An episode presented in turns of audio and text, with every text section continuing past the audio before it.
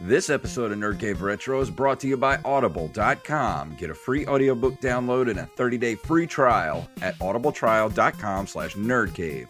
Over 180,000 titles to choose from for your iPhone, Android, Kindle, or MP3 player. You're listening to the Nerd Cave Network.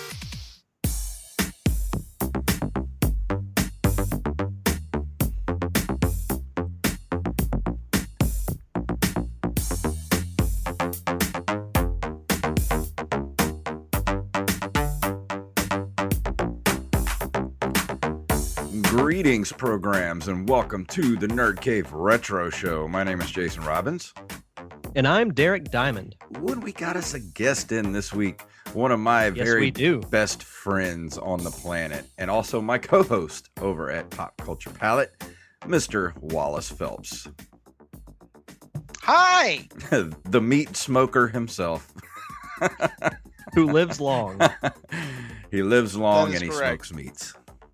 I absolutely smoke meats all the time in the hood of my car.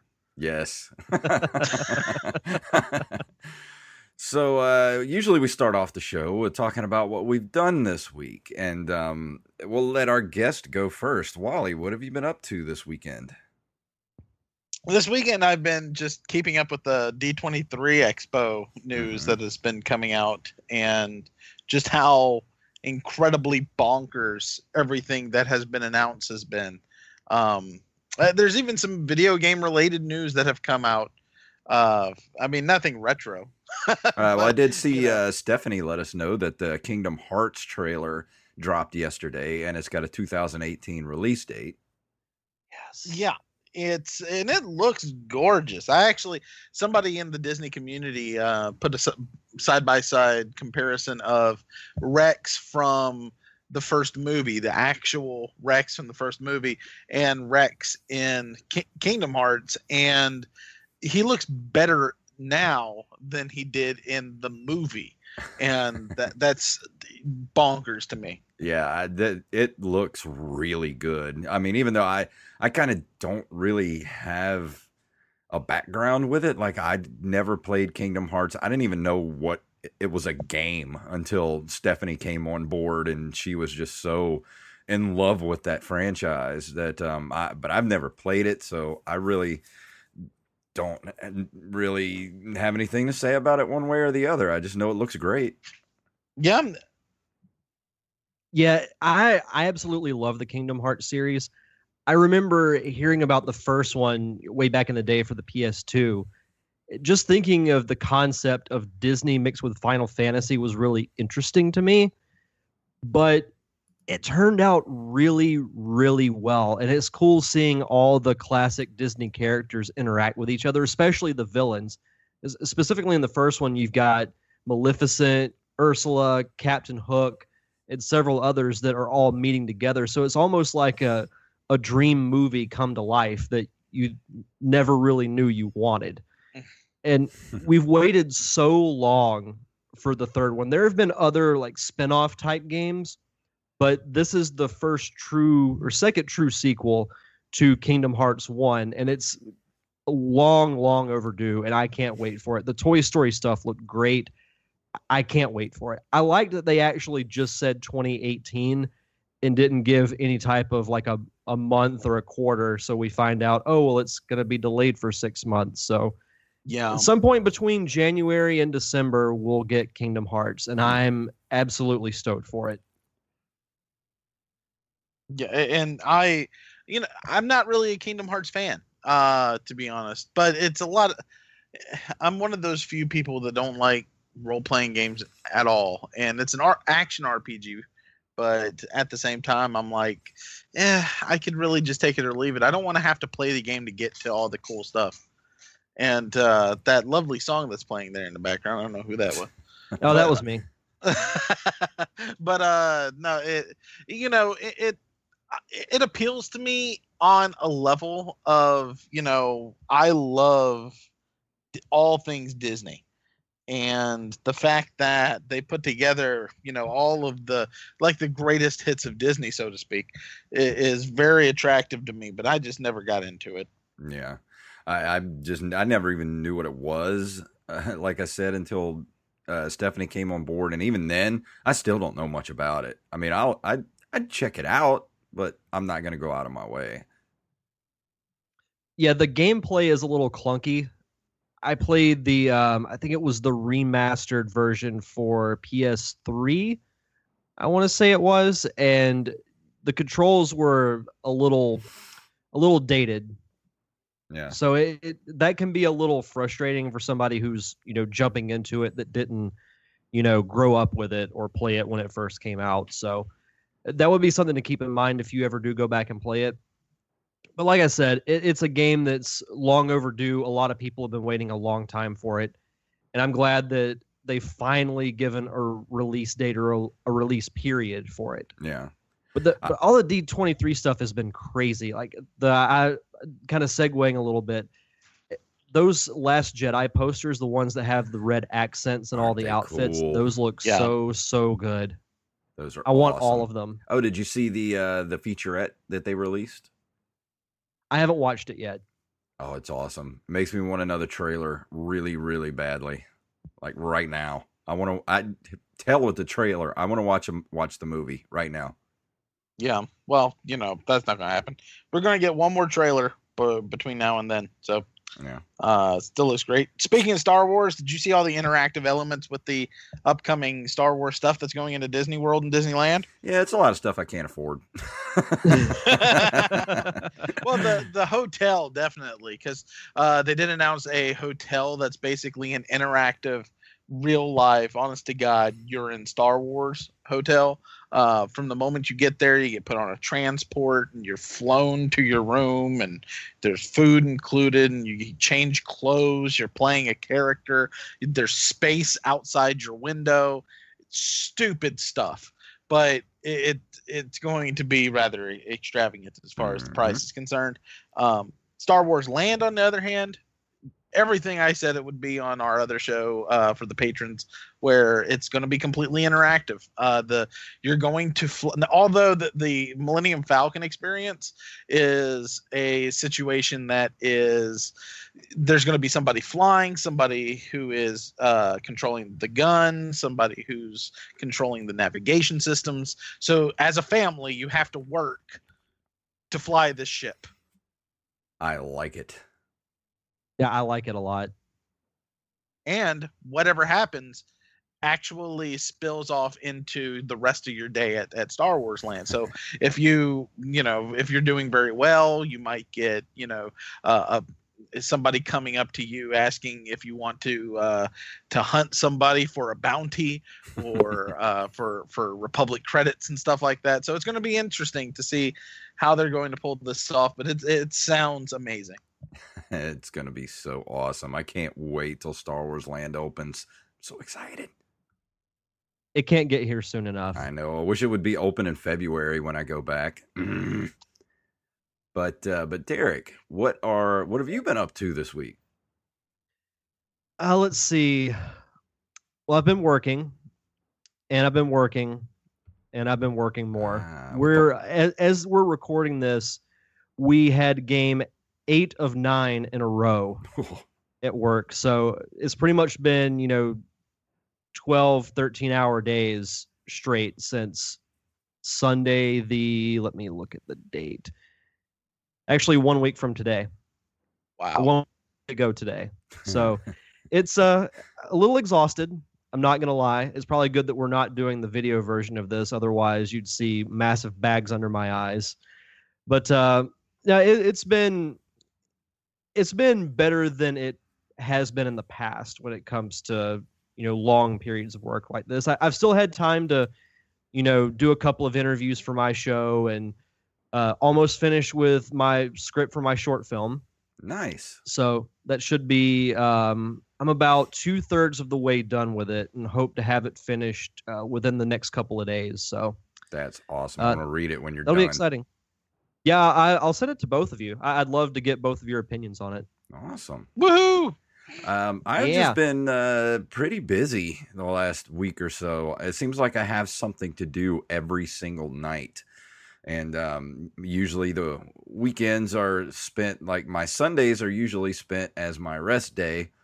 But today I decided to get a table at the DIY dealer's room at our local comic shop so that I could sell some of my stuff. I got a lot of collectibles and everything I just don't have the room for anymore. So the wife and I are going on a vacation next week. We're going to Hot Springs, Arkansas for almost a week, and needed a little money, so I decided to sell some of my wares today, and actually did pretty well. Even though it was raining, it started raining about noon, and that pretty much drove everybody away.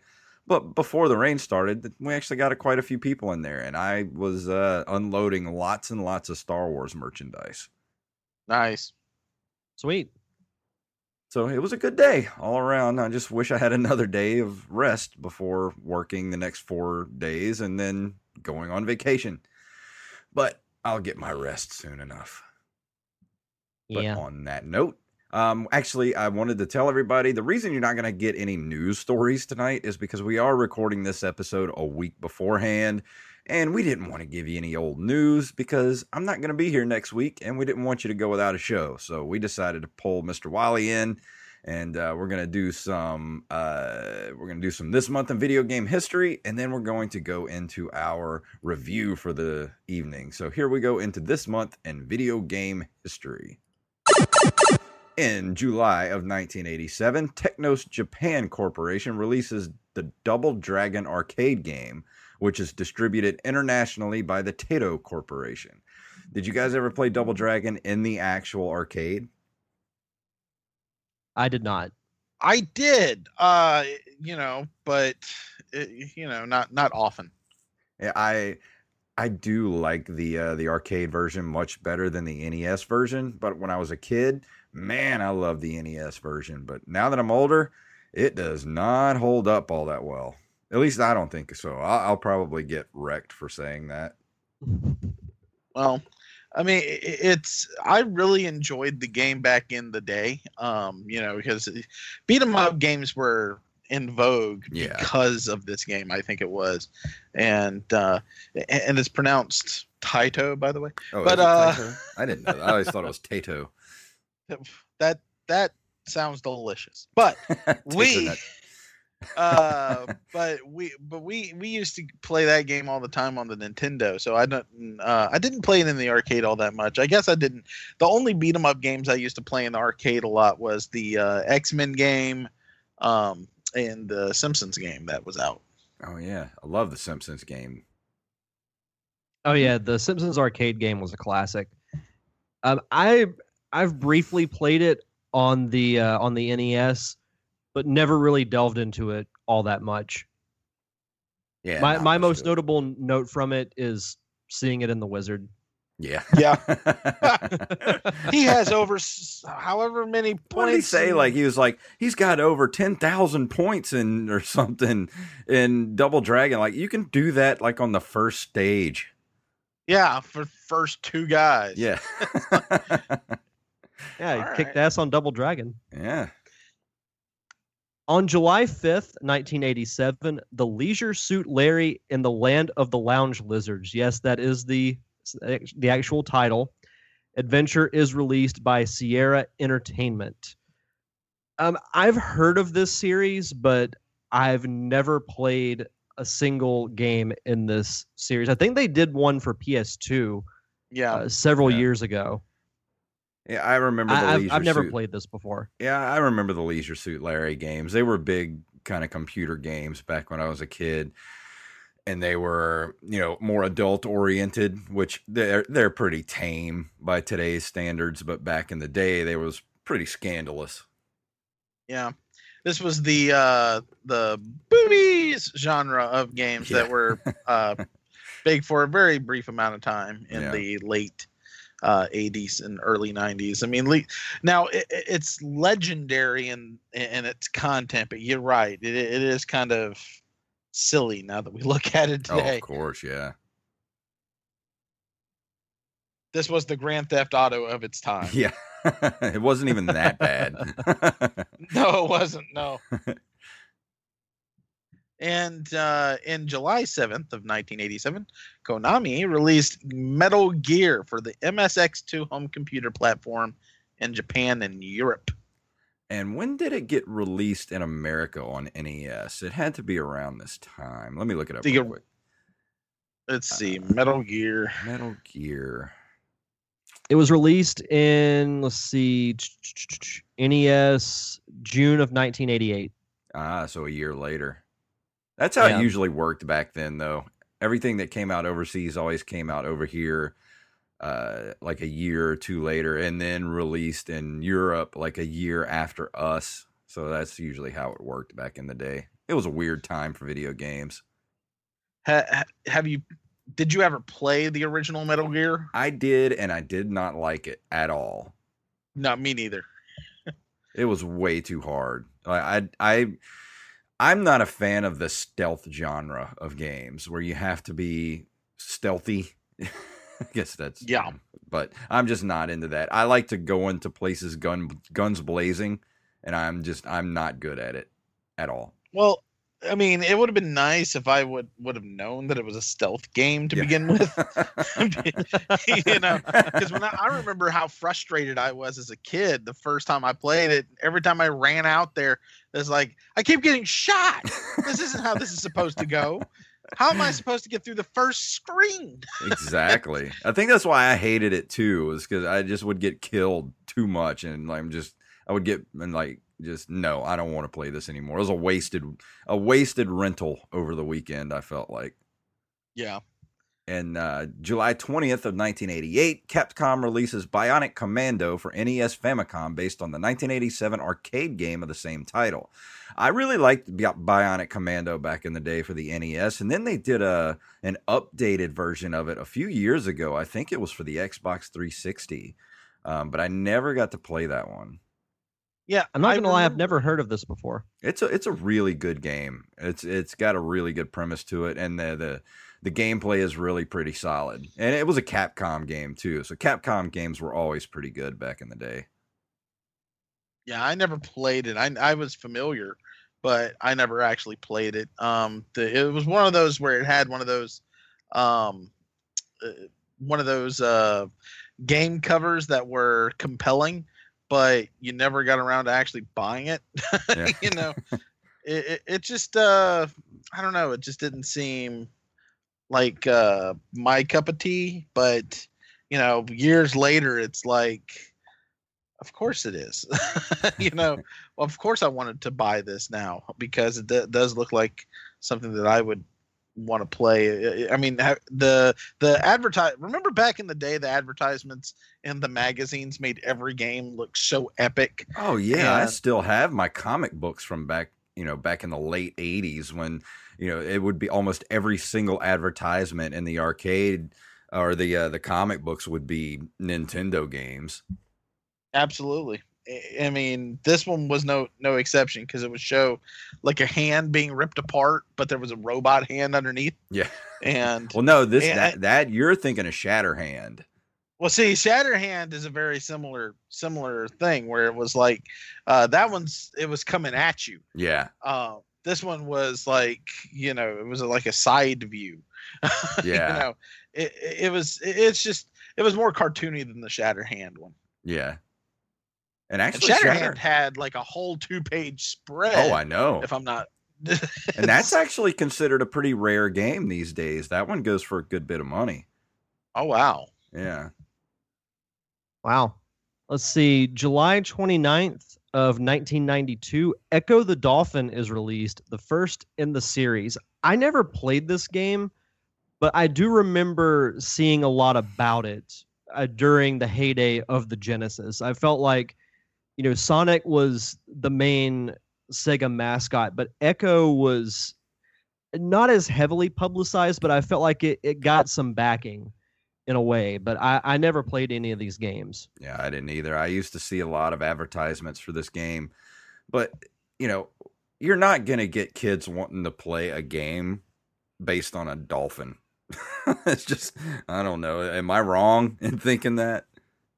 I mean, if you're from Miami, maybe. But Wouldn't it be wonderful if Ecco the Dolphin was a football game?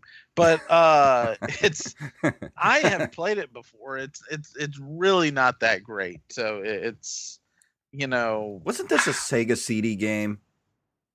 No, it was a Genesis game. Oh, yeah. Okay. I mean, they had a Sega CD one. I think Ecco 2 was a Sega CD. I think that might be the one that's sticking in my head the most, because I can still almost see the advertisement in my mind. Yeah, I remember seeing it. I'm looking at the cover of it now. I used to see this advertisement all the time. And I'm like, yep, this doesn't look interesting at all. And it's pretty much on every Sega classic collection that they put on, like, the Xbox or the PlayStation. It's always on there. Yeah. Yeah. I mean, because they had to put it on there, I guess. I mean, I've had it for, and they had like an Ecco Junior too at some point. So I mean, it just wasn't a good game. It really just wasn't. It didn't look like it. And it was an early game for the Genesis too. It was before the ratings and everything, and they had more than one of them. So I guess people liked them. I guess so. I mean, you've got to sell them to make a sequel. So, yeah, that's true. Well, on July 14th of 1993, Nintendo releases Super Mario All Stars for the Super NES. It featured updated remakes of the first three Super Mario Brothers games, including the Japanese version of Super Mario Brothers 2, playable outside of Japan for the very first time. This is actually one of the games that's on my must-get list for the SNES. I really want to pick up a copy of this game. I really liked Super Mario All-Stars because it was basically a graphical upgrade, but it also ran pretty much on the engine that Super Mario World did. And Super Mario Brothers 2, The Lost Levels is what they called it. Yeah. It's super hard.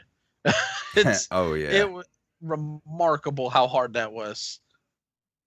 Well, that's why they changed it for the American release, is because they thought it was too hard.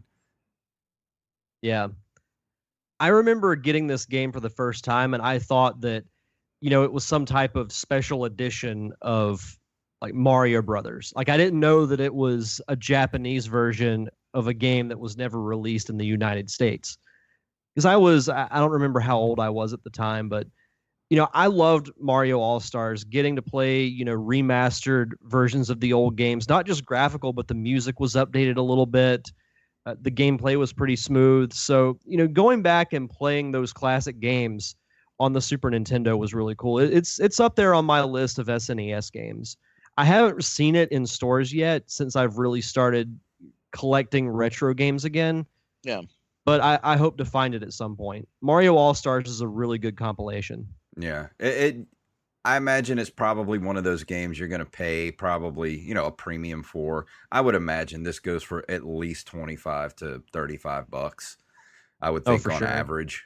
Because it is one of those games that everybody wants to get that, you know, is getting into retro gaming or whatever. Like, this is one of the must-haves for the SNES. And I imagine it's probably going to get worse. Now, once the Super Nintendo Classic comes out, you're going to get a lot more people wanting to get Super Nintendos and going and looking at games. So I think it's just going to make prices kind of skyrocket. Probably. Yeah. But right now, we're going to talk about books. So, Derek, I'm going to let you talk about books and recommend something, because I recommend the same stuff every week, because that's all I ever listen to is the same stuff. But hey, if you like it, then, you know, why change it? Exactly. I know you've been reading the Dark Tower series a lot. Of course I have. For you, the listeners of the Nerd Cave Retro podcast, Audible is offering a free audiobook download with a free 30-day trial to give you the opportunity to check out their service. Books that I've read in the past that I would definitely recommend: Star Wars Bloodline. If you really want to know what a lot of stuff happens between Return of the Jedi and Force Awakens, and it's a very Leia-centric story. Mm-hmm. It takes a bit for it to really get going, but once it gets going, it gets really, really good. That one is great. It's written by Claudia Gray. Another book I really like is Chris Jericho's latest autobiography, if you're a WWE fan. It's called The Best in the World at What I Have No Idea. And I've just started listening to an astrophysics book, Astrophysics for People in a Hurry by Neil deGrasse Tyson. So once I'm finished with that, I'll let everyone know how that is. But the point of me listing off those books are they have every genre for every type of reader. If you like mysteries, romance, fiction, nonfiction, if you're a gamer, they have Halo, Gears of War, Mass Effect. They have a ton of Star Wars books. They have everything. There's no excuse for you to not use Audible. And if you're always on the go like I am, then Audible is a great service to be able to read when you're in your car or even at work. So to download your free audiobook today, go to audibletrial.com/nerdcave. Again, that's audibletrial.com/nerdcave for your free audiobook. And coming up this week, we're going to be talking about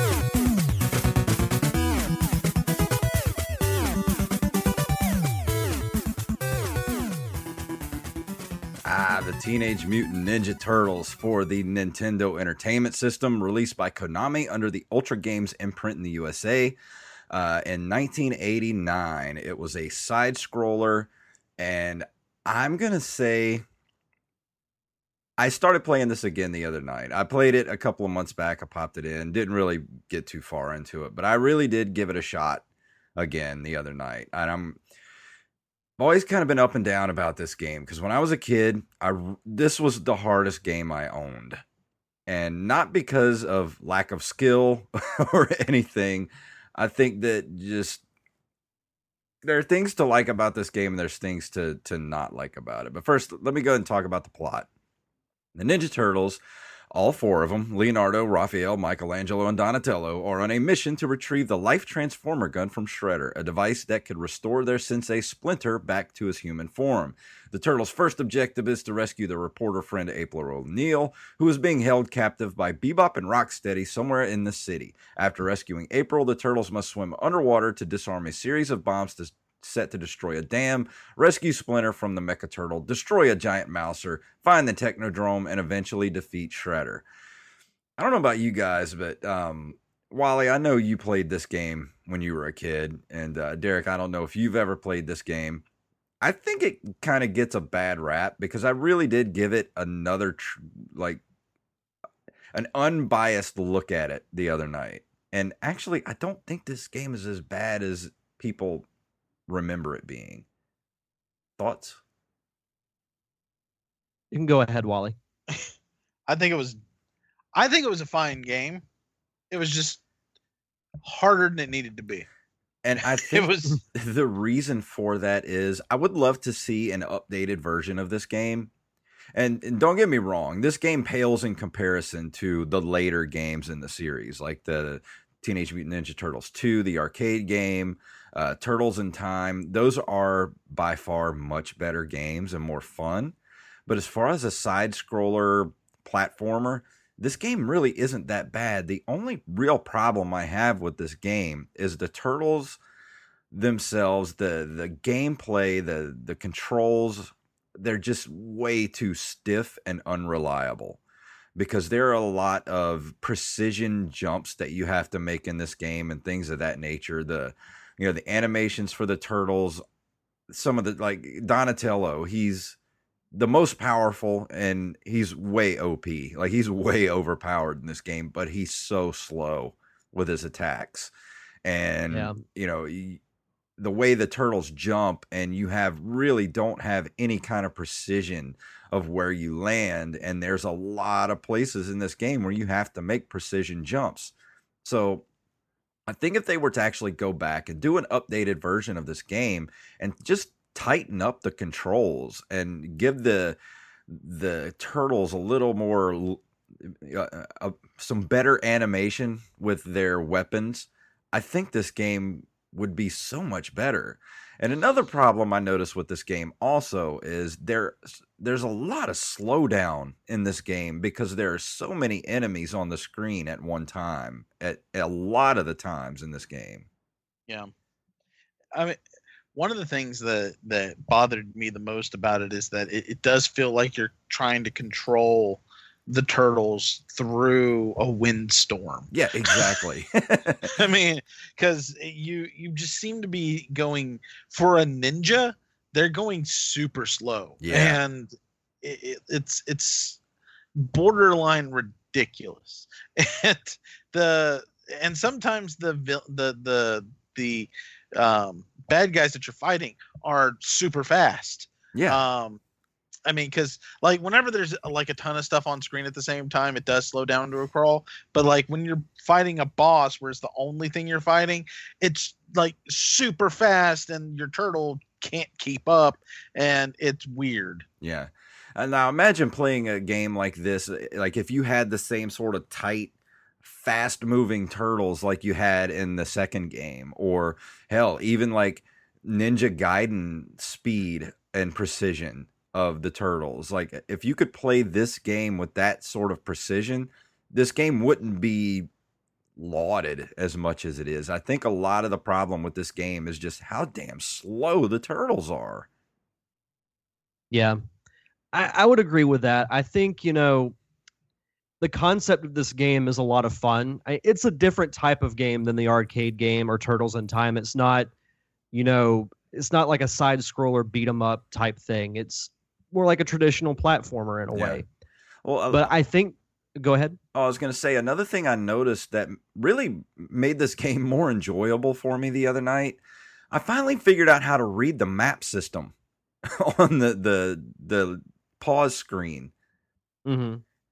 And because I used to just drive around aimlessly, because if you've never played this game before, there's the side-scrolling platform areas, but then there's like an overworld area, which is kind of, it's semi-open world, I would say. It's, you know, it's not complete open world, but you know, you have certain paths you have to take, but it's a non-linear kind of experience.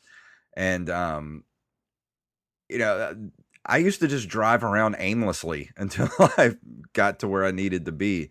But now I actually figured out how to read the map, and it kind of made the game that much better. Yeah. Now, my first introduction to this game, I didn't play this one until after I played the arcade game. So my view of it was kind of, I don't want to say skewed, but I was like, oh, this is interesting. Because like you, the controls were not very good. The turtles moved slow. Donatello was ridiculously slow. It would take him like 5 seconds to, you know, hit something with his bow staff. But you only had to hit something one time though, because he was so overpowered.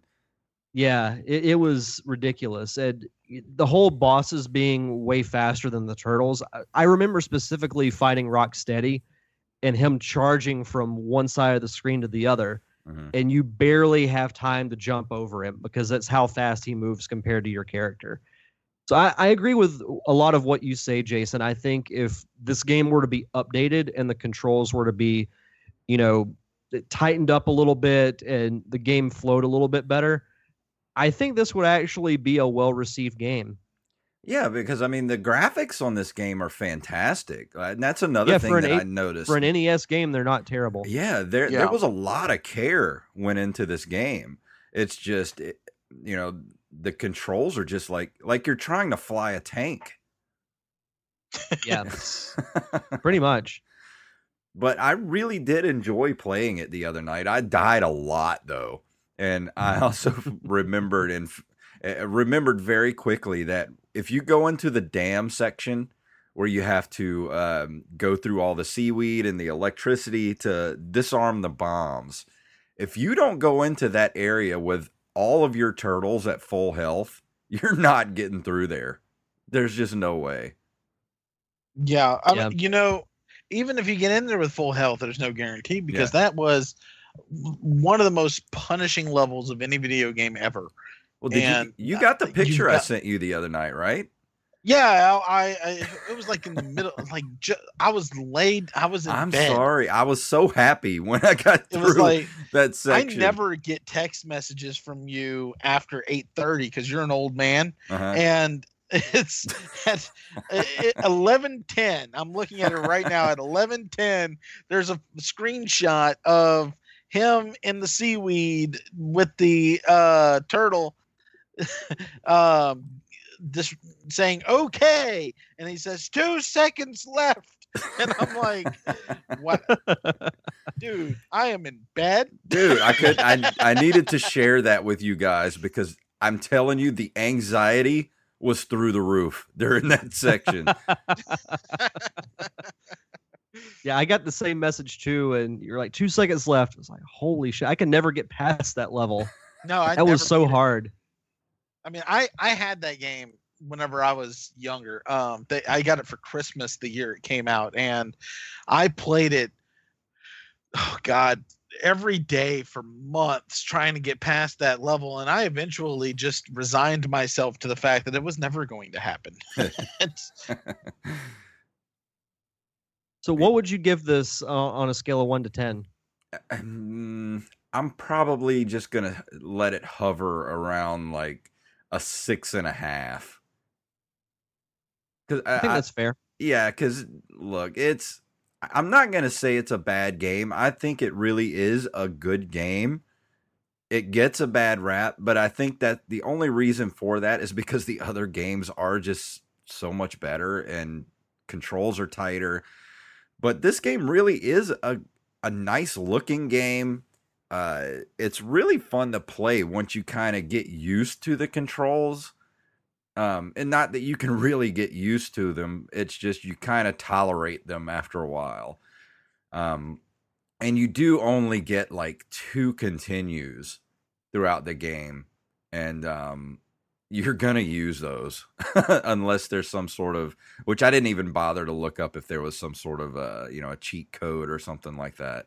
I don't know if there's a Konami code to this game or anything, but I really do think it's a good game. It does get a bad rap, but if you just kind of forget all the other Turtles games and just play this, it is a pretty solid platformer. You know, it's a solid side-scroller platformer, and I would recommend having it in your collection because I think pretty much everybody did back in the day. I don't know anybody that didn't own this game. I think it came with boxes of cereal at some point or something. Hello, little boy. Here's a copy of Teenage Mutant Ninja Turtles. Because like you, Wally, I think I got it for Christmas the year it came out because I was such a huge Turtles fan when I was a kid and couldn't wait for this game to come out. And I remember I was like you for just months and months just trying to get past the damn stage. Like, that damn stage. Yeah, the damn stage. Damn stage. It's the damn stage. Damn stage. Damn Watch stage. Your mouth. I am. It's the damn stage. No, it's the damn stage. But I really do like the way the game is kind of laid out for you because you do have like the overworld system and you can kind of go where you want to go. There's no set, place you have to go first. You can kind of go from building to building. Finding all, and they have some really cool power-ups in this game. The scrolls are awesome. The scroll power-up in this game, you just mow over everything with the scroll. Yeah. But yeah, I like the game. Give it a chance if you've never played it.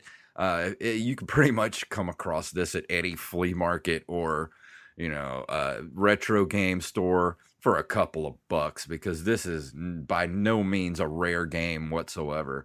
I mean, like I said, everybody owned it. What'd you say? I said, I think you can still buy it at Walmart. Yeah, I think you can. You can probably get it at your local dollar store or something like that. Yeah, I'm going to get myself this knockoff Pringles and a copy of Teenage Mutant Ninja Turtles for the NES. But that's pretty much all I got to say about it, unless you guys have anything you want to throw in about it. No. No, I think you put it best. Awesome. So, like I said, 6.5. It's okay. It's not great. It could be. I would love love to see an updated version of this game, because I would love to see this like with updated graphics, tighter controls, and on the Switch. That would be awesome. Maybe one day. Maybe I can run a start a Twitter campaign. That's right. Start a petition. Yeah. So Wally, thank you for coming on the show this week, sir. Of course, absolutely. Thank you for having me. Oh, we'd love to have you. We had our first ever live corrections. Yeah. Yeah. For those who don't know, Wally Phelps is the official fact checker of the Nerd Cave Retro podcast. And as a matter of fact, coming up soon, we're going to be doing a commentary track for Super Mario Brothers, the movie, and Wally will be joining us. Yay! Oh boy! I can hear the enthusiasm in your voices. I've said it multiple times for years. I've said it multiple times, and it's true. When we do this commentary, I'm going to have alcohol to get through it. Oh, I think so. Yeah, I think we're all going to need it. Yeah. But yeah. I'm going to go ahead and get us out of here for this week if I can get to the right page. Here we go. If you would like to email us, you can email us at nerdcaveretro@gmail.com. You can find us on nerdcaveretro.com. We're on Instagram and Twitter at nerdcaveretro, at jfunktastic, at Derek_Diamond, and at The Real Big Wall. And you can find me and Wally over at the PCP Show, Pop Culture Palette, at PCP Show, and PCPradio.com. You can find Derek over at the Derek Diamond Experience, and you can find all this stuff over at nerdcave.com. So, Derek, tell them what it's all about. Say your prayers, Toidles. And Wally? Live long and smoke meat, Toidles. We'll see you next week on the Nerd Cave Retro Podcast.